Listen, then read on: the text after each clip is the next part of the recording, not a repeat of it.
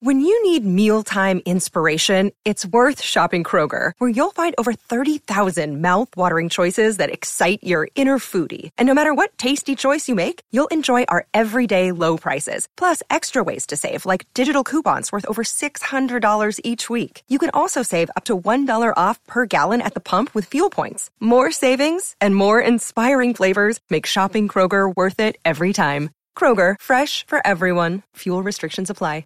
With threats to our nation waiting around every corner, adaptability is more important than ever. When conditions change without notice, quick strategic thinking is crucial. And with obstacles consistently impending, determination is essential in overcoming them. It's this willingness, decisiveness, and resilience that sets Marines apart. With our fighting spirit, we don't just fight battles, we win them. Marines are the constant our nation counts on to fight the unknown. And through adaptable problem solving, we do just that.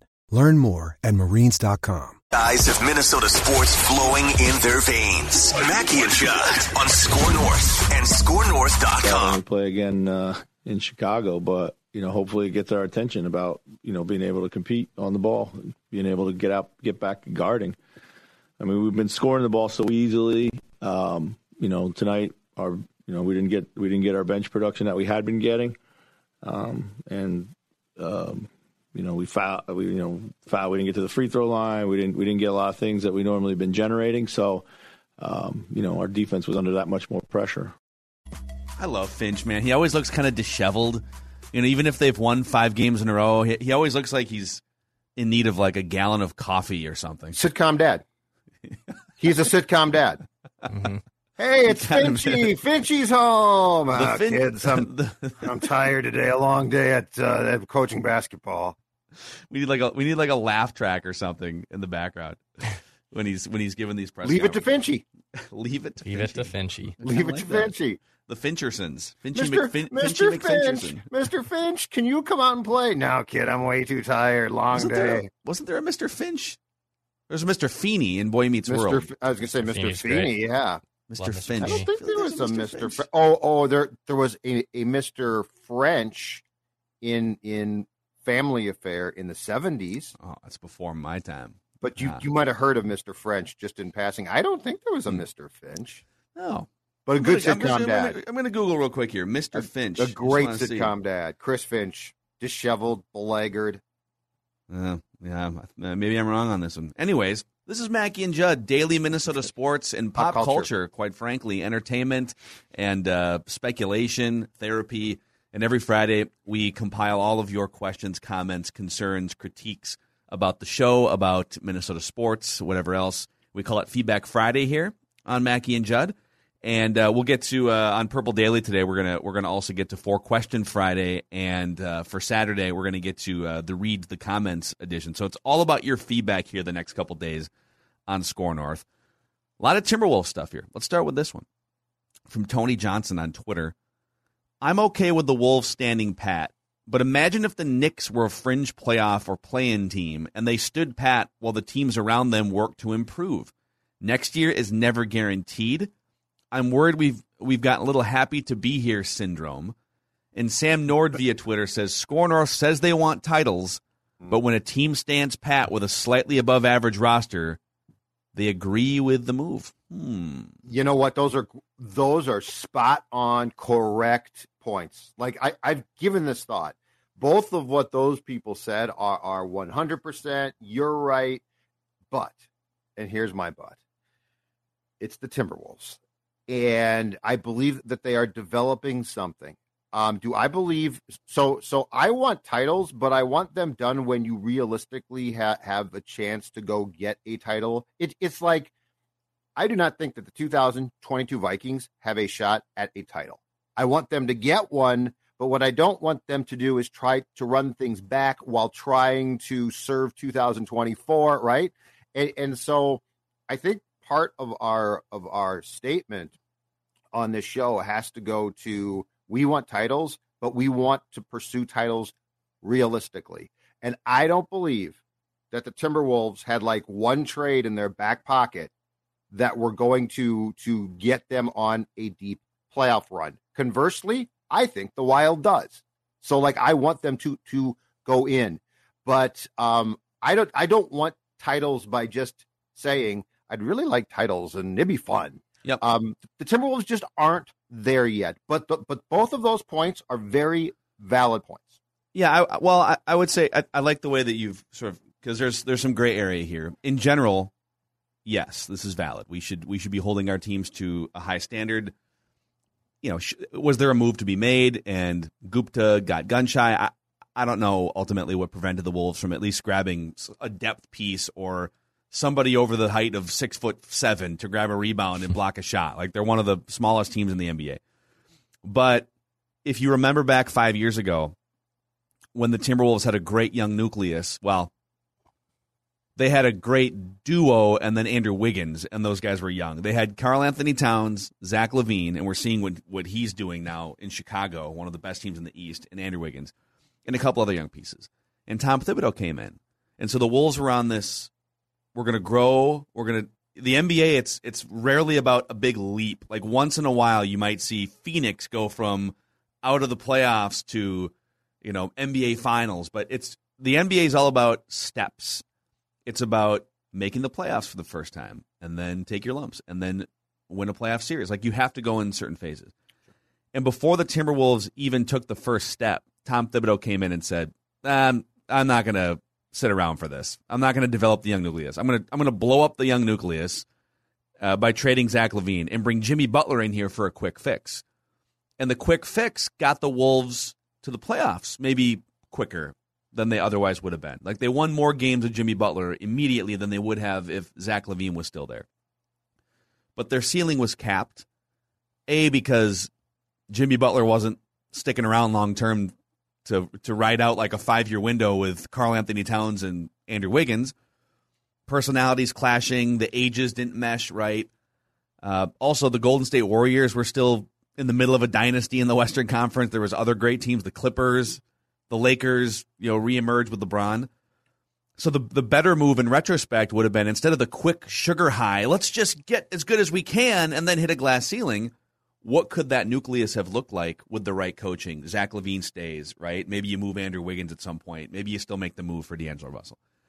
So I'm all about, at this point, keeping the nucleus intact. I'm really curious to see what three dudes in their early to mid 20s, with the right roster and coaching around them, how they can grow over the next two or three years. I still want a championship, but I'm not interested in cutting off like the potential of a 2024 peak in favor of getting an extra, you know, boost in the Western Conference standings this year. They can't win a championship this year. This might right. sound crazy. They could flirt with like a, a, Western Conference run in a year or two if and they that, do the right things. And at at the deadline at that time, it might require a trade. Yes. So I'm not like I, I'm not um, on board with trades and then and, and then say no no no. What I am is I firmly believe in pouncing on opportunity, um, which, which also means not making a dumb move to make a move just because. Uh, but to, to go back to, I, I, think we talked about this, or I talked about this um, um, on Purple Access with Chip on Thursday. You know, in retrospect, and we all talked about this at the time.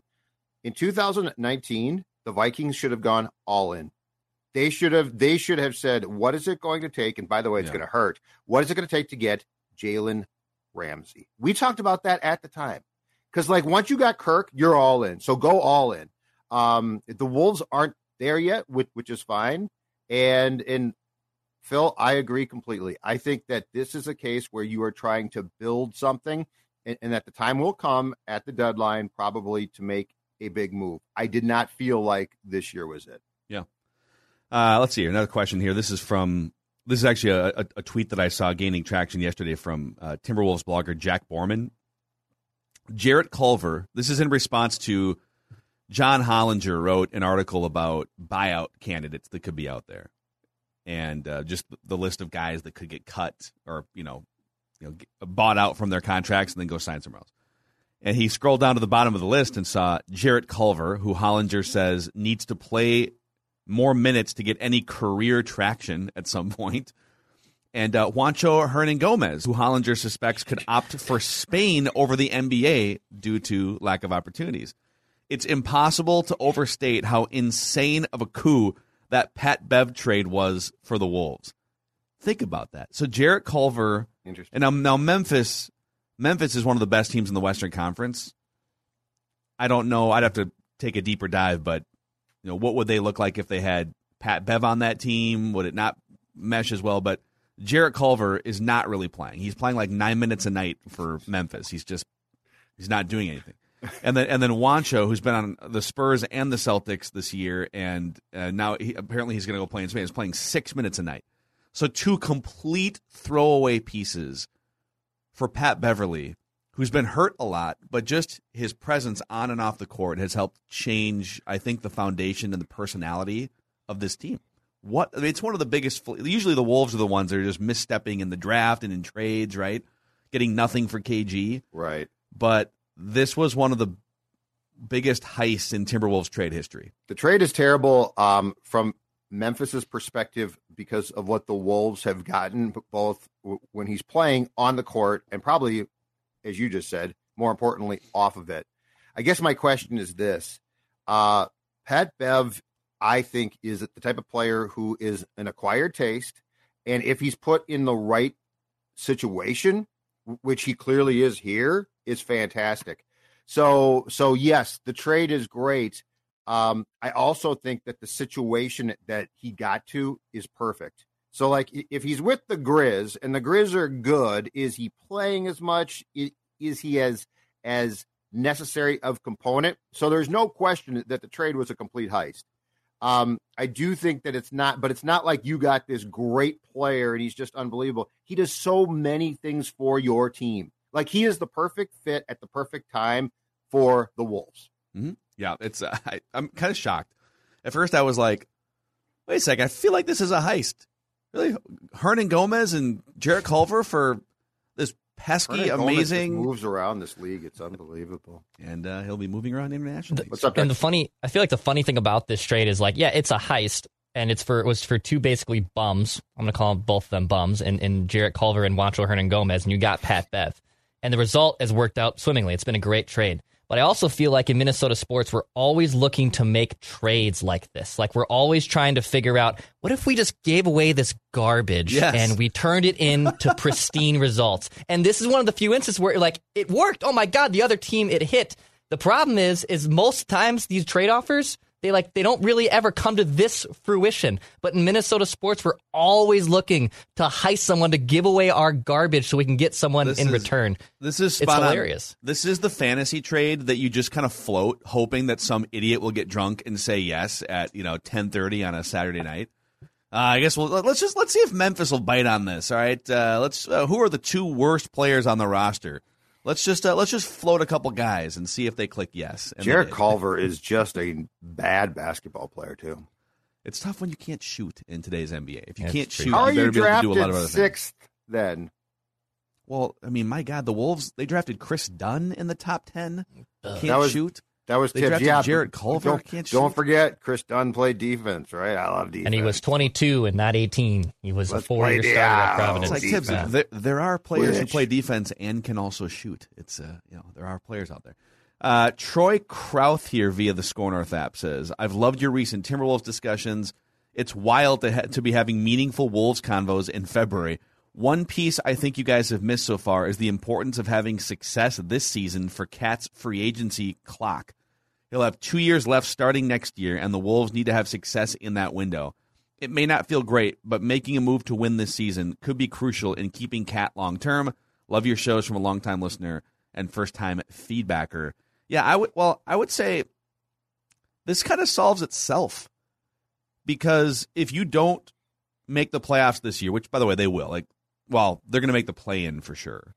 Um, we'll see if they can make the actual playoffs. But if you don't take that step this year and then another step next year, then I don't know how desperate you're going to be to hang on to Cat.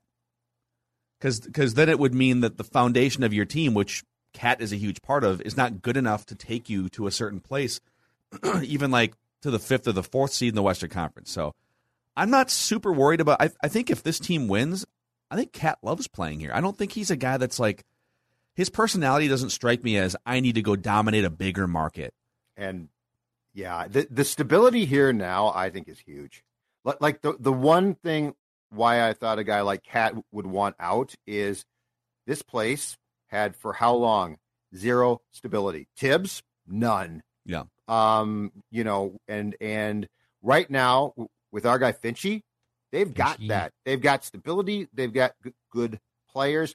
Um, I really hope that the Wolves make the playoffs, and here's why.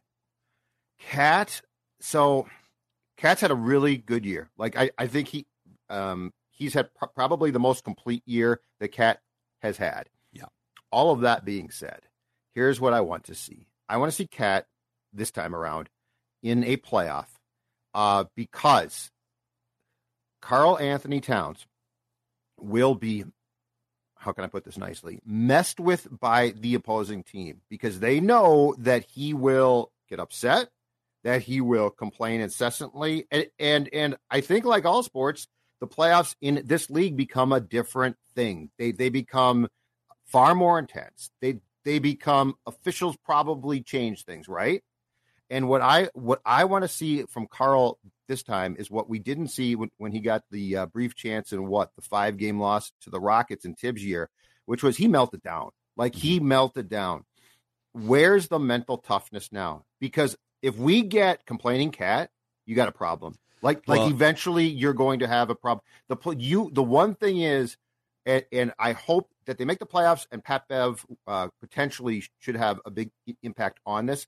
But you're going to have to put the moaning and groaning crap away, and you're going to have to accept the fact that you're going to get beat up, and you got to beat them up back, and that's just how the playoffs work. I think he's done a good job of that the last couple months in the regular season. Not all the time, you know. He's still he'll still spend a couple extra seconds complaining, but I think he's done a really good job channeling his energy and his emotions into the actual game. And That's I think he's become a better defender. But to your point, you know, in a in a seven game series, there's so many instances where uh, a pesky role player will game three, game four will get under the skin of a star player, right? Like you know, Pat Bev has made a living doing this in playoff series.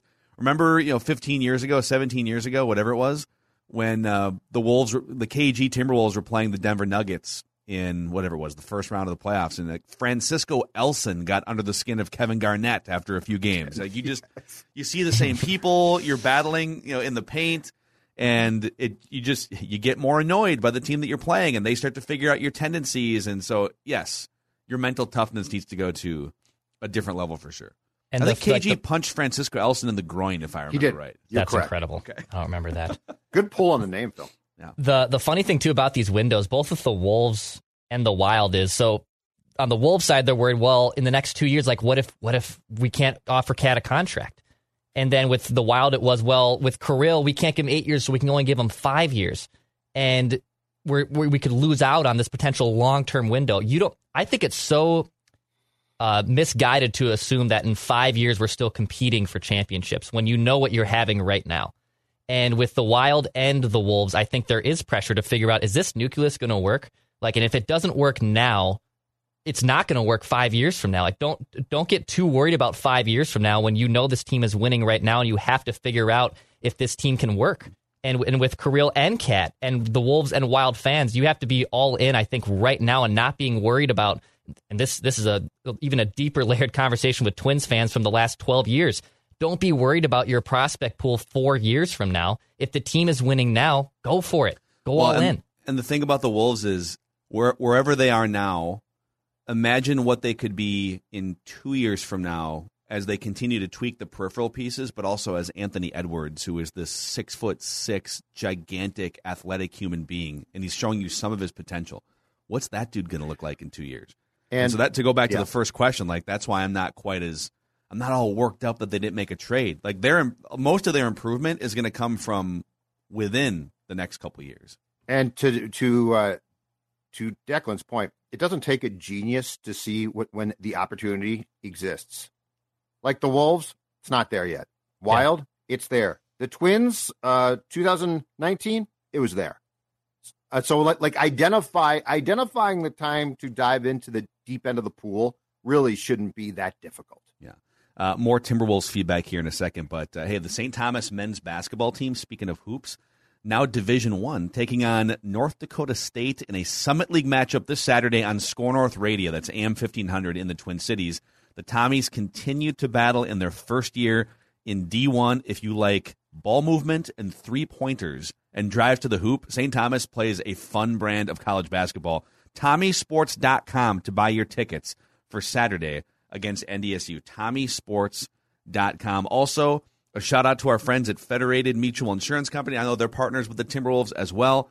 Uh, Federated is a great resource for business owners. We're talking about risk management webinars, the MyShield platform, legal resources, safety walkthroughs, and a dedicated marketing rep that can help you with any issues that your business may face. They are a great guiding hand to help help take your business to the next level, much like the Timberwolves, looking to take them to the next level uh, in the next two or three years. Federated is here to help your business. Federatedinsurance.com. And remember, at Federated, it's our business to protect yours.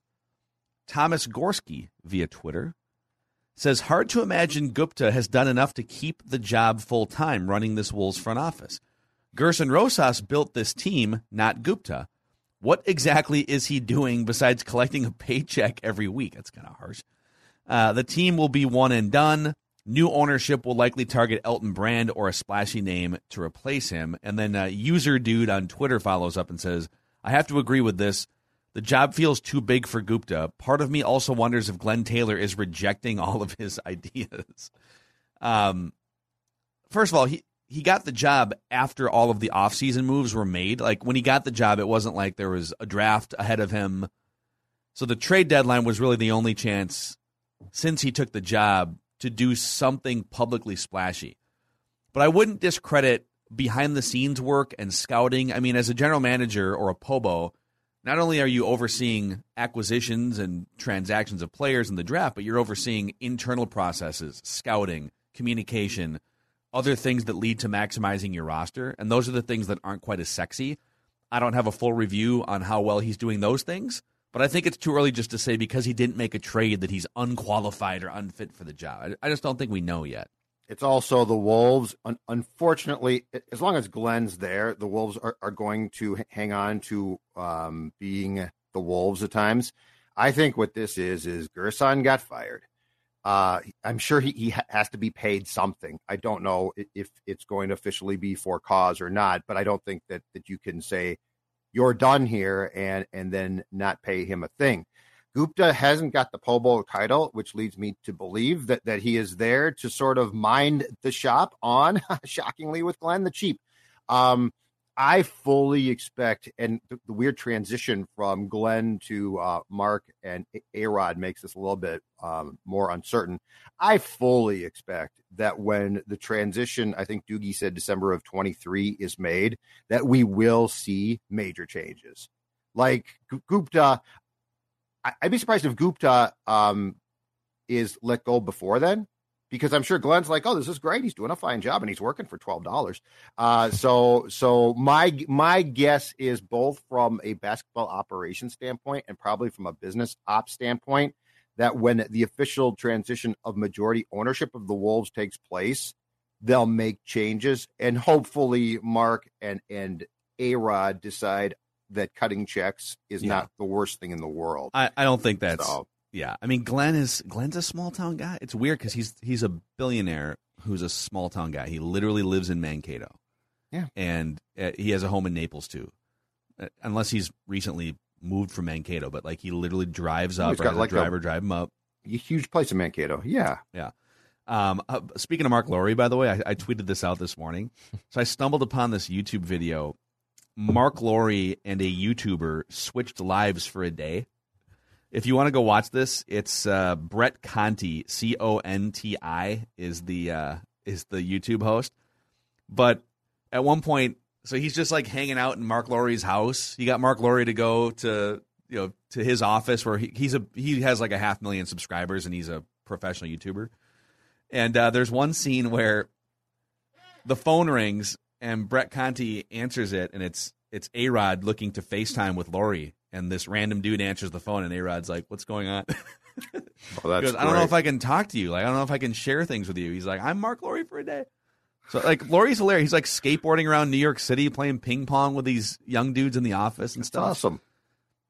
Glenn Taylor wears sweaters. And, I was going to say eats Glenn potato salad, which I and love. loves to sit court and loves being courtside in those Target Center seats in in the in the uh, redone Target Center. He can he can still keep the the courtside seats. I don't care. Got to pay for him.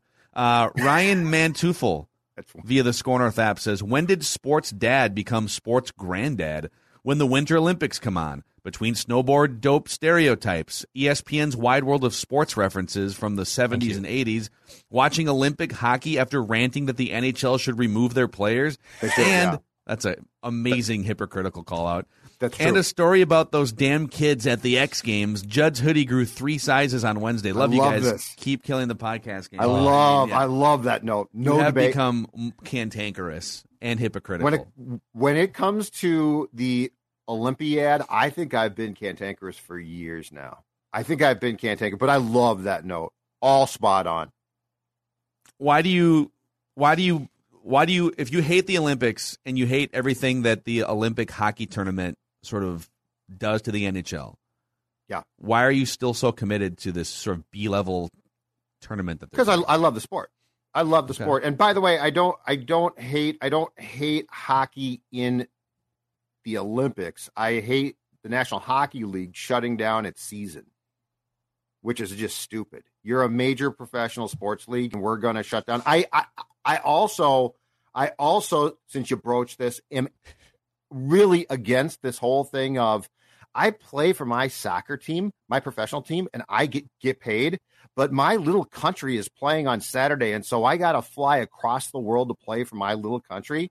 Dude, you're paid by the soccer team. Like I don't care who the soccer team is. When when when the MLS loses players, we're going to lose four players for our huge game on Saturday because they got to fly halfway across the world to play for their country. Okay, I got news for you. Screw your country. They don't pay you.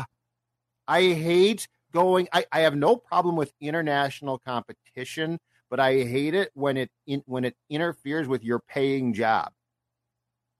but it This doesn't reminds really. me- it's not really interfering. Like they, like, they're still going to play the games. Right, but you're getting they- more But hockey. then they're not as good. Well, well, no, this is fine. But what I'm saying is, I don't want. I don't want Kirill Kaprizov gone from one. He could get hurt, which we've seen, which would be stupid. Like if he gets hurt playing for the Wild, that's an unfortunate consequence. But for but if, if he gets hurt playing for the wait for it Russian Olympic Committee, um, what's the what's the point? That's like stupid. Well, what's the if you want to say what's the point? You could go down a much deeper wormhole here. What's the point of anything? What's the point of The point professional if I- sports? the What's the if- point of what we do every the, day? The point, Like, the point we're all just specks of dust. Is, is you are no. Here's the point. The point is professional. I mean, there is no point, You are you are you are paid. You are making your living, which is important. Food on the table from one team. You owe it. There's other ways team, to make a living. That, Not uh, well, yeah. I mean, if if you want to d- dissolve the sport, I'm saying, what's the point from a sports standpoint, not from a life standpoint? Because Oh, some, but true. some would say winning an Olympic gold medal is more meaningful than other things in sports. Well- you don't you don't agree with that. Well, but the problem is you're not being paid by them. You're being paid by your team. If you play pro bono, then go knock yourself out, leave. Like if Kirill says, you know what, zero dollars for me. I am just going to play for the Wild for love of the, the game. Then you go join the ROC team anytime that you want.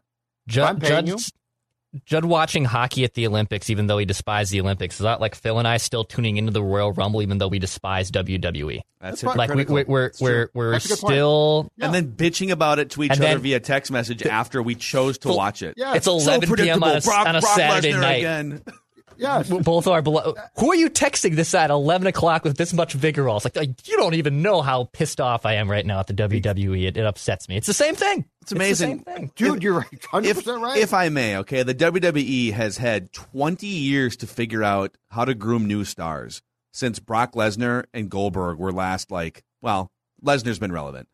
And we're going to do, are we going to, what, what are we doing? We're doing a Roman Reigns uh, Goldberg thing, and now Yeah. we're doing a Brock Lesnar thing again. It's like, can we get a young you star? guys are both bugged because Vince was a genius and now it's just a feeble, sorry, and The last time Vince was an actual wrestling genius was probably close to 20 years ago. Sure, but at that time he he was the Van Gogh, right? Like not just good, Yeah. he was a genius. Mm-hmm. And you guys are rightfully I would would be too. Again, this is why people need to step away. Like he is he is. I don't know if this explains how uh, He hypocritical ruining- you are and how you But want I agreed with him. educate our audience about the wide wide world of sports. The wide world of sports. Complain mm-hmm. about the X mm-hmm. Games. Mm-hmm. The thrill of victory and the agony of defeat coming up on the wide world of sports. You get some skiing, you get some globetrotters, some soccer. Jim McKay, Globetrotters. wide world of sports was fantastic, and any old person who watches us knows. And yeah, if you if you're not not old, you don't know. YouTube it. Wide world of sports. It is. They are on YouTube. Oh yeah, Uh. Pat DeRose via YouTube says Declan's always yawning at Phil and Judd's hot takes. It's true. It's true. You do I- you do yawn quite a bit. Why do you I do yawn, yawn so a lot. much? I mean, me. I will say in the last like two years, I I have not, and I still am not. I am not a morning person. Yeah. I'm almost 30 years old, and I I still mean, it's like struggle it's like 10:30 waking right up. now. I, right. I don't blame him. But I I I'm now comfortable comfortable with waking up at like 7:45 every day. comfortable. Uh-huh. And it's There- still not it's not ideal. It's not ideal. I- If it's a weekend, I will sleep in till 10 or 11. I if I have nothing to wake up for, I will be in bed until a floor of 10 a.m. I, I don't get what out of time bed do you 10. usually on the weekends? What, what time do you usually go to bed? Like, Uh, like fall asleep? One or two. Wow. See, I can't one or two. anymore. And I'll tell you, if you would have asked me like ten or fifteen years ago, especially when I used to play online poker till two thirty in the morning to take advantage of drunk people stumbling into the cash games, Mhm. there was a time in my life where if you would have said you, there, you have to, you'll do a job where you have to be up before nine o'clock, and I would have been like, oh, zero chance. And I am now, for the first time in my life, the last year living on the West Coast, I am a five a.m. alarm guy Miss Morphy. you're you're day you're of the week. You're and then and then I sleep in on the weekends, quote unquote, sleep in till about six thirty or so. oh my and god. and if you would have asked me ten years ago, I would have said, "Oh my god, that's torturous." I kind of love it now. Kind of love going to bed at like nine o'clock, waking up at five. You Ugh. beat everyone, beat everyone up. Beat the So you're really up, waking up at the day. You're really waking up at seven because that's Central. Central Time. So Yeah. it's not as bad. Like like if if you w- woke up at five Central, you'd be an idiot. But five I think if, Pacific if I if as I move bad. back to the Midwest at some point, I think I am permanently part of the five a.m. club Ugh. now. I I, love it. would. It's great. I'll bet you a hundred dollars right now. If you do, you're not. I don't see you waking up at five a.m. Central. I'm telling The you, West it's an- Coast I it's, get. It's an empowering feeling. Like you, first of all, there's just something about like Yeah, yeah. I'm conquering the day before 10 a.m. If you put in five good hours before 10 a.m. and and also like, you know, you don't feel as guilty if you decide to go drink a cocktail at 2:30 in the afternoon. Just saying, you know. That's all based on put in a Pacific bunch of- stuff, though. I don't see you drinking at two thirty. Well, during the pandemic, I was drinking quite a well, bit. At yeah, Well, that the was different. the There was a- there was a pandemic's pandemic going on. The pandemic's The- different.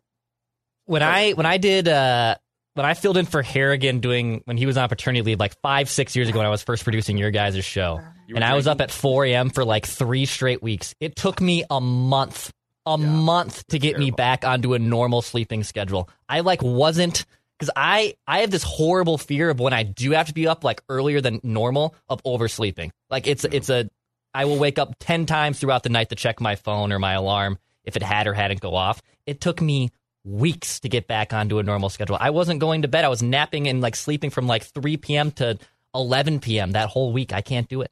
Mm. I want to hear Can't from the audience on this. I want you guys send us send us some messages. Hit us up on Twitter.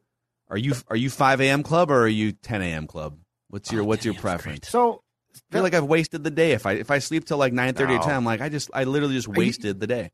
you are operating in such a different way now, Pacific time wise. I I would challenge your beliefs back home. I would challenge Challenge I my think- t- my I- I- time I'm zone cha- beliefs. I, I am I am challenging your time zone integrity in the central time zone. I think in the Pacific Your time zone integrity. it actually makes sense. But here's here's a a uh, question too. What who decided that yawning was rude? Like well, it I mean, it can you don't really have control the- over it. It's not Yeah. like you're trying to yawn. That's right? my So point. that's but like if Declan's yawning, it doesn't I doesn't even bother me a little that happen, bit. That's It has bothers happened some people. Sometimes. You know, end, end of a long day or something. I'm I'm tired and you know my my wife is telling a story or something, and and I will I will yawn. This doesn't happen very often, but and she'll stop and say, "Am I boring you?" Am I boring? Yeah. you? It's like, no, I no, you're not. Yeah. I'm just Yeah, tired. I don't. yeah. I'm sorry. Yeah, it, You there's did, there's there's pros and cons of doing it. I was th- there was one oh, quick story. There was a, my, at my sister's wedding. Uh, I don't know. I'm call him out here. The best man for my brother-in-law gave just one of the most boring speeches of all time. Oh God, this And- is great. and Didn't see this coming. we were at a family. I was at a family table, and the our family friend across, he's like a dad to me, just openly just went. and I Oh. Okay, and that's I rude. I can't help myself, and also a couple cocktails in. I just went "Pah!" like I laughed because I thought it was so funny, and then ev- like they both look at everyone's looking at us, being like, and I was like, I, he yawned, like he teed me up. He put the ball on the ground and gave me the driver. I he, you- don't don't blame me here. Oh, I, I that now that was bad. That was a problem. A That's point a you probably shouldn't have won. Yes, it was. It was Larry a curb David, episode. right there. I played out in front of me. It was incredible. Larry, you laughed. You laughed. He yawned. He It was, yawned. a, it was a boring You speech. What am, yawned. I, what am I supposed to be applauding the whole speech? You You inconsiderate plopped. You, boy. plopped. You, you plopper. You plopped. She plopped. The yawning thing's perfect though. What? You're so bored you can't hold it. Uh, It's it's pretty boring. It's a pretty boring Perfect. speech. It's a perfect Curb episode, yes. Declan, Amazing. that's a great story. Uh, Well, Amazing. and keep the speech short. Yeah. You got to keep this. Got to keep. The Moral of the speech. story: Nobody wants to hear from you. Yep. Unless you're hilarious, in which case, you know. Oh, if you're you professional, yeah. Get the feedback from the audience. Uh, feedback Friday continues. You got a lot of Viking stuff here uh, to get to too.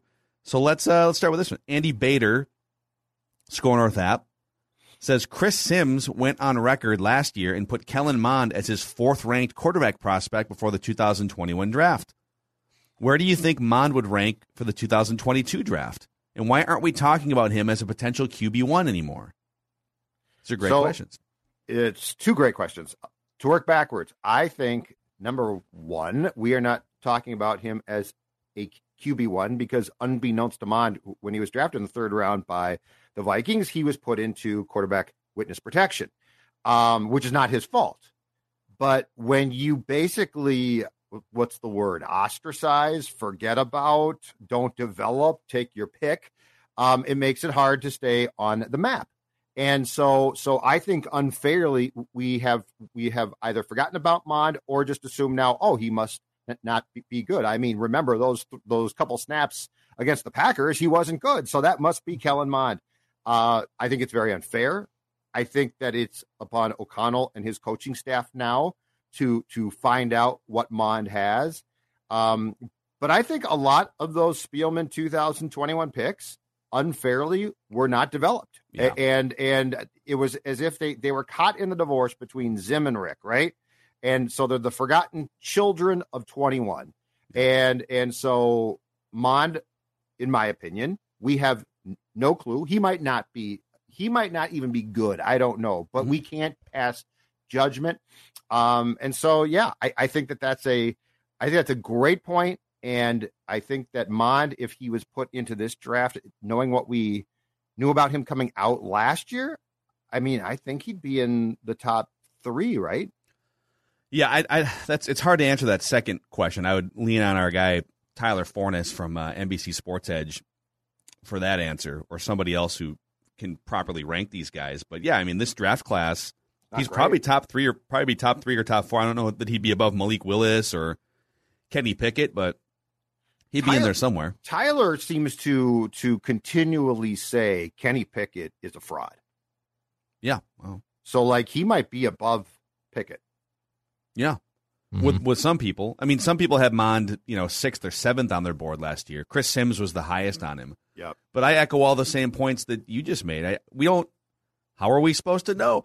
You know, you got guys like Doug Peterson who are you know writing you know essays on quarterback websites talking about the importance of building a championship quarterback room and collaborating and you know just constantly putting talent in that room and pushing each other and I feel like Mike Zimmer was the opposite, right? If I can if I can just blow past this meeting room and not peek my head in ever and if I have to meet with Kirk for 45 minutes, but no way am I going to meet with the other guys.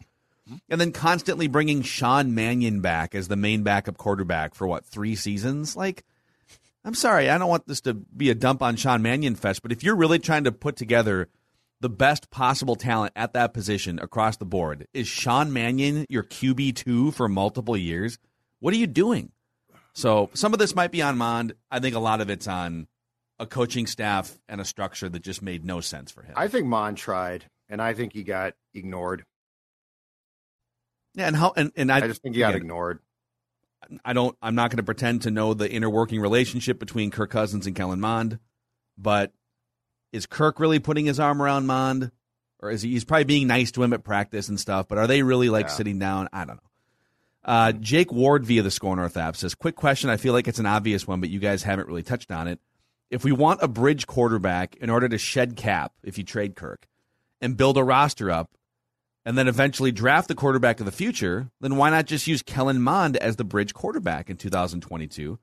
If we aren't playing for a Super Bowl anyways, then why wouldn't we look to see what he can do and also save a lot of cap? Wouldn't cost us any draft picks, money, etc. What are your thoughts? I'll even add to this. If it train wrecks, now you get to pick higher. Um, I don't know. I think it'd be kind of a train wreck if he, based on what we have seen so far. But what do you guys think? I'm I'm honestly all in on this idea. Um, I I think it, it's trending obviously that they are going to keep Kirk, but let's explore the path that they moved on from him. Let let's say it was also it is indeed them building up the value like we kind of think it is, and he is traded. Kevin O'Connell is this apparent quarterback whisperer, and he might you know he could bring in a Tyrod Taylor, right? He could bring in a Marcus Mariota, but if Kellen Mond is really the the bridge quarterback here, and he can maybe develop him into something. I'm really curious on that. He's going to be making chump change, and if you're bad, you only win four or five games. You're most likely picking in the top five of the draft. I'm all about this idea. I I wouldn't be upset about it at all. Yeah, I'm not. I'm not looking. I know that it's probably best for the long term health of the franchise if they did take a major step back, as long as they didn't fall into like a Jets or a Lions stretch of futility.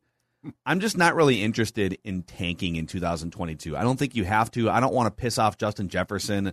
So I I'm not if if they trade Cousins, I'm not just going to put a quarterback out there that's defenseless and has no idea what he's doing. Now, if if Mond proves to be capable in offseason workouts and looks like, oh, okay, under the tutelage of Kevin O'Connell Right. and the staff, there's something there. But I would for sure want an actual veteran bridge quarterback. Give me Marcus Mariota. Give me, you know, give me Teddy Bridgewater for a minute. Like somebody that I know can at least be a professional quarterback and and win a few games here and there. That's kind of where I'm at with this. I think O'Connell. It, it's going to be up to to this staff to parse through a lot of players and decide if if th- those guys can play and have have a future here or not. I really do. I mean, there. If you think about this, so so Mike told, I believe it was in training camp, he told Joe Schmidt um, that I think he had about twenty six players he trusted, and then he proved it by taking player 27 through 53 and for the most part damn well not developing them and so i think with the, i think with this team while we don't uh we don't necessarily think in these terms yet. I really believe what we're going to find out is there was a lot of of this team and roster and especially young players that we didn't know jack about. Mhm. because they basically were sort of left there to hey you take care of yourself. We're trying to win football games with our top tw- 26 um this comes back to why i'm so excited.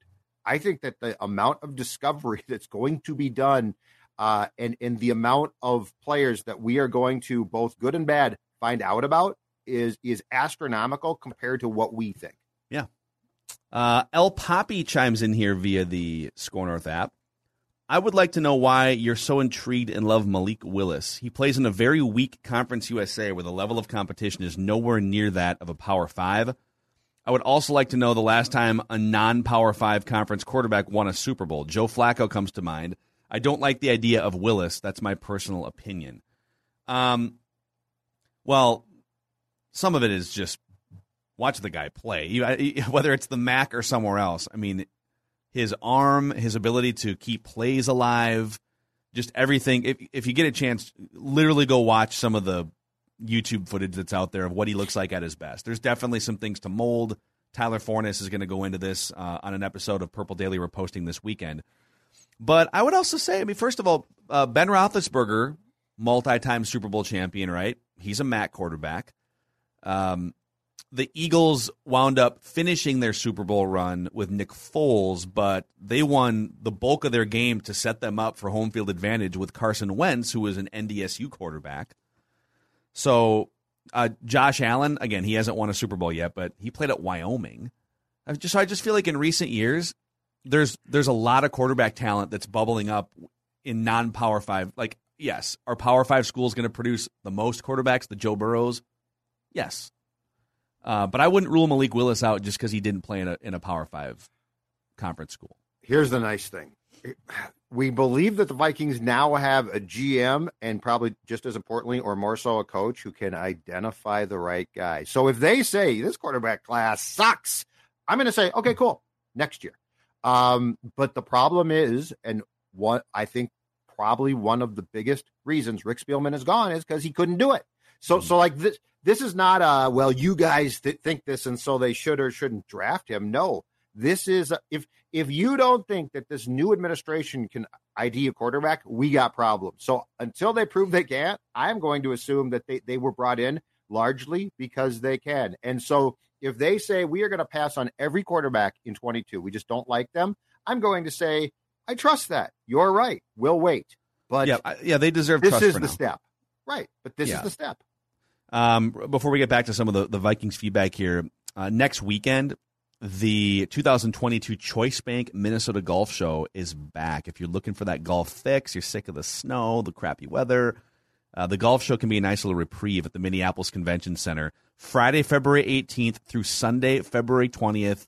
We're going to do a couple special Mackey and Judd podcast episodes from out there in the afternoons on the uh, the Friday and Saturday. Tickets on sale for just twelve dollars. You can find all the details at MinnesotaGolfShow.com. Presented by Choice Bank, your select Minnesota Buick GMC dealers, Nelson Marine, Second Swing, and X Golf. Live shows? Well, live to the audience that's Yeah, but I'm saying we rarely play live now. it's true. Well, I mean, Ventline. Like, like this is You gonna mean like in- no? in I'm saying in show. person. I'm saying you Oh, can come you. watch us. I'm saying we're going to be playing a gig. yes, like that's we're true. like we're going to be. This is exciting. we got to figure out what we're going to do. By the way, we have no idea what we're. Yeah, gonna Yeah, we have do. no idea. play the hits. Okay, we'll just. So we're Button just gonna rip, rip just going to rip Kirk Cousins for an hour. Yeah. We Yeah. we got to play the hits. We got to play our Dex on bass. Phil. I'm more of a we- drums guy, but that's okay. Okay, then I take like the them more than drums. Can I take the drums? Is that I mean, I with played everyone? trumpet I'll in take high the school. I am a Louis Okay. Armstrong Award winner uh, on the trumpet in high school, so maybe I'll That's maybe really I'll dust impressive. that off. I know. Uh-huh. That's actually very impressive, Phil. Pretty talented trumpet player here. Um, Still play? Mitch, hell, uh, you lose the chops after a while. It's tough. It's tough to hit the. Never high played the notes. trumpet. It's a great instrument.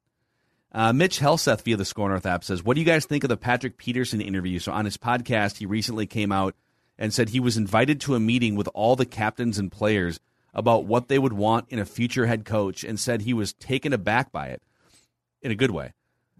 Uh, since he wasn't really a captain and was an older player, plus he's not even under contract, he didn't expect to be invited to that kind of meeting. But he's very humbled by the respect the Vikings are giving him to have input. I watched I that. love that. I watched that. Yeah, very smart. Um, I like that. I feel like the Wolves. So here, here's what bugs me a little bit, though. I feel like the Wolves, when they were doing that, were playing catch up for ignoring the product. I, I don't know what took place. If it's the soccer team now as well being in the fold or something, but the whole thing and how it played out at the end with Rick and Mike especially felt like the Wolves were like, "Oh, this is really bad. We didn't know that." I don't like that. Um, so I like the fact that they took steps to sort sort of take the temperature of the players and the room. Uh, but I have a weird feeling that their involvement, which I think once was pretty involved, um, waned, and it bothered it bothers me that they seemingly didn't know that Rick and Mike quit communicating. So Yeah. like I like how they played catch up. I don't like the fact they had to play catch up. And now, well, now we're we're seeing that collaboration that people kind of make fun of that as a buzzword, but I like this. Get get the opinion of people that are going to wind up playing for this coach. It doesn't mean that you have to take a poll and then and then hire all the people. Like you get to make the decision ultimately if you're Kwesi, but gathering input, I think it, it, it helps just it helps loosen up that uh, that uh, culture of fear, I guess, that players were Peterson talking is about. super sharp too. I really like him. Yeah. I'd Yep. take him back if you know might have to play for a little bit less money, but uh, Jason Powell of ProWrestling.net, Hell yeah. which I am a loyal consumer of ProWrestling.net. Mhm. Via Twitter, he says, "Why do we hear about so many young offensive minds in the pros or college, but rarely hear about great young defensive minds until they show something as defensive coordinators?"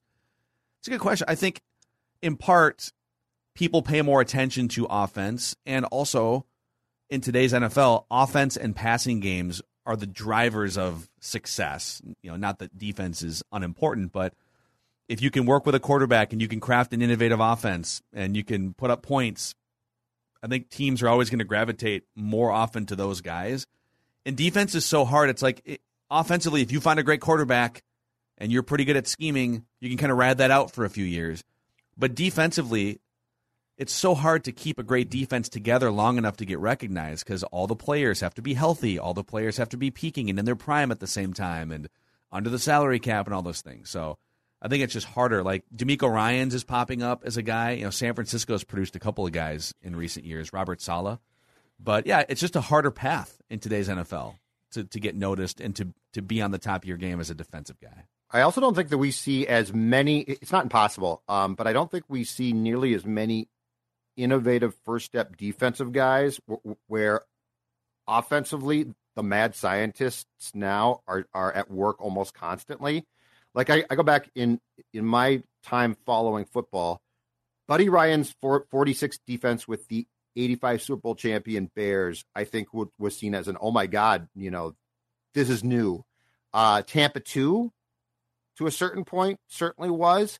But it just seems now, Phil, like it's more continually. This is what we're going to to do offensively, stealing this from like college, this from um, this from the pros.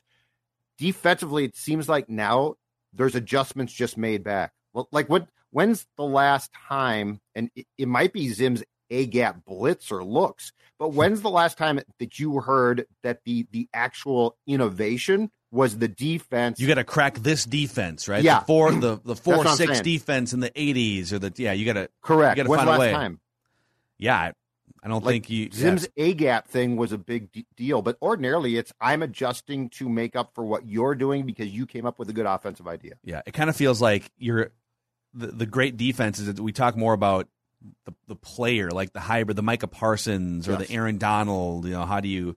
It's less about how do you get past this scheme and more about how do you keep this player in check. Uh, Aaron uh, Karasov via Twitter says, "Never change, Mackey and Judd. Minnesotans have been led to believe that average is okay. Making the playoffs is enough. Demand more. Strive for greatness. Don't change." Amen. Thank you. Amen, Aaron. Yes, we won't. Uh, Dustin Swenson. There's a couple uh, a couple questions in the same category here, but first he he has something for Declan via the Skor North app. Declan, how great is it being the executive producer of these shows? I mostly watch on YouTube from my phone as I go about my day. Honestly, uh, as I'm dealing with some physical therapy and recovery this year, I've been pretty down on things, but this show is something that cheers me up. So please keep up the great work. Thank you, Dustin. Yeah. I How love I love being the executive. It's fun. It's fun. It's it, you know it's even when we're starting the show here and I got three different mouses and I'm hitting the wrong intro button right off the uh, right off the top. It's it's it's it's still still works. It's still everything plays out. It's great. I love I love producing the show. It's the best. Uh, and then and then he asks all of us, I think we should trade for Kyler Murray. Your thoughts? And then the Legend Keeler, which is a great YouTube handle, the Legend Keeler. What do you guys think about trading for Kyler Murray? I think it would bring at least two, if not more, wins per season than Kirk does. So th- this is coming. This Kyler Murray stuff. He deleted all of his Cardinals references from his Instagram page. Oh, would you, would you make the call if you're Kwesi and see what's going? Do on? we know why yet? Have, has this come out yet about Kyler? Like, does- doesn't he want a new contract? He's he's up for a contract here at some point. Probably, yeah. Um, I would make the call. I don't know that, that he would be my first choice, but uh, yeah, I would definitely make the call. I mean, he's he's got some he's got some abilities that definitely intrigue me. Um, now, the price tag obviously might be a sticking point, but um, would I pick up the phone if I was crazy? Yes, I would. I think you gotta you gotta pick up. There, there's zero chance the Cardinals trade Kyler Murray, but you know, do your due diligence. I love scrubbing your account though. That that's my that is a great move. It's the new move, right? Stefan Yes. Diggs did it. it. just creates doubt. Yeah.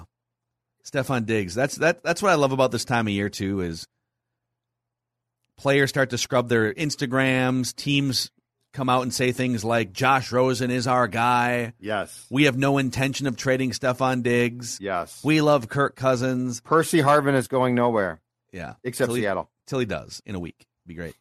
Uh, Drew Voigt via the Skor North app. I'm very much on team move on from Kirk, but I also wonder how a bridge quarterback would affect Justin Jefferson. JJ is not nearly the diva as other wide receivers, but I also get the sense he likes putting up big stats and chasing yardage records. For all his faults, Kirk can deliver a clean ball that someone like Mariota Carr Teddy can't achieve. I worry that errant throws from a bridge quarterback might make JJ a little surly, pun intended, and influence his plans on signing an extension. What are your thoughts? First of all, you should never make decisions based on, well, let's just make sure JJ gets his stats. Like, make decisions for wins, first and foremost. But I think you're, dude, I mean, Derek. Derek Carr, I don't think is an option for the Vikings, but there's pl- there's plenty of quarterbacks in the Kirk bin or even lower that still get guys well over a thousand yards. Yeah. All right. I mean, Case Keenum was connecting with Stefan Diggs and Adam Thielen on a regular basis for a ton of yards. So Kirk's not the only one that can get Justin Jefferson to 12 or 1400 yards. Justin Jefferson wants to win football games. He wants to win a Super Bowl. His college quarterback and, and probably best friend, Ja'Marr Chase, are one win away from do- doing that. This notion that, well, if Kirk leaves, then your problem is Justin's not going to get the football.